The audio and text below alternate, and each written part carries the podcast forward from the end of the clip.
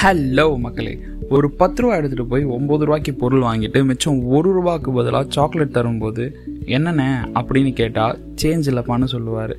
அங்கே தொடங்கி நம்மக்கிட்ட எப்பயாவது புழங்குற ரெண்டாயிரரூவா நோட்டுக்கு சேஞ்ச் தேடி சுற்றுற வர நம்ம லைஃப்பில் ஒரு முக்கியமான ரோலை ப்ளே பண்ணுறது எதுனா இந்த சேஞ்ச் தான். அந்த சேஞ்ச் மட்டும் இல்லாமல் சின்ன வயசில் டாக்டர் ஆகணும் இன்ஜினியர் ஆகணும்னு சொல்லிட்டு வளர்ந்ததுக்கப்புறம் ஒரு நல்ல வேலைக்கு போனால் போதும்னு சேஞ்ச் ஆகிடும் அது யதார்த்தத்தை புரிஞ்சதுனாலையும் இருக்கலாம் இல்லை நம்ம பேஷன் வேறு ஒன்றத்தை நோக்கி மாறினதுனாலையும் இருக்கலாம். ஃபினான்ஷியல் ஸ்டேட்டஸ் இப்படி என்ன வேணால் இருக்கலாம் ஆனால் பத்தில் ஒருத்தர் மட்டும்தான் அவங்க சின்ன வயசில் தேர்ந்தெடுத்த துறையை அவங்களால அடைய முடியுது.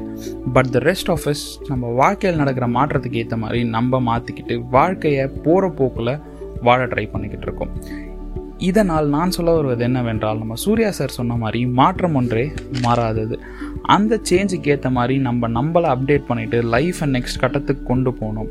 அப்படி இல்லாமல் அந்த சேஞ்சை பார்த்து நம்ம பயந்தோமே ஆனால் முன்னேற்றம் இருக்காது. So growth comes with change and change is very important அந்த வகையில் நம்ம பாட்காஸ்ட்லேயும் ஒரு சேஞ்ச் இருக்க போது and that is gonna be the name of the podcast so without any further ado இன்னையிலேருந்து the name of the podcast is gonna be DK Talks yes நிறைய roast reviews stories motivation நிறைய entertainment நிறைய fun முக்கியமாக நிறைய நிறைய talks இருக்க போகுது. So stay tuned and have fun இதோட நான் கிளம்புறேன். Take care of yourself and take good care of your loved one சீக்கிரம் நான் அவங்கள வந்து சந்திக்கிற வர நான் Dinesh and you're listening to DK Talks live life with much love bye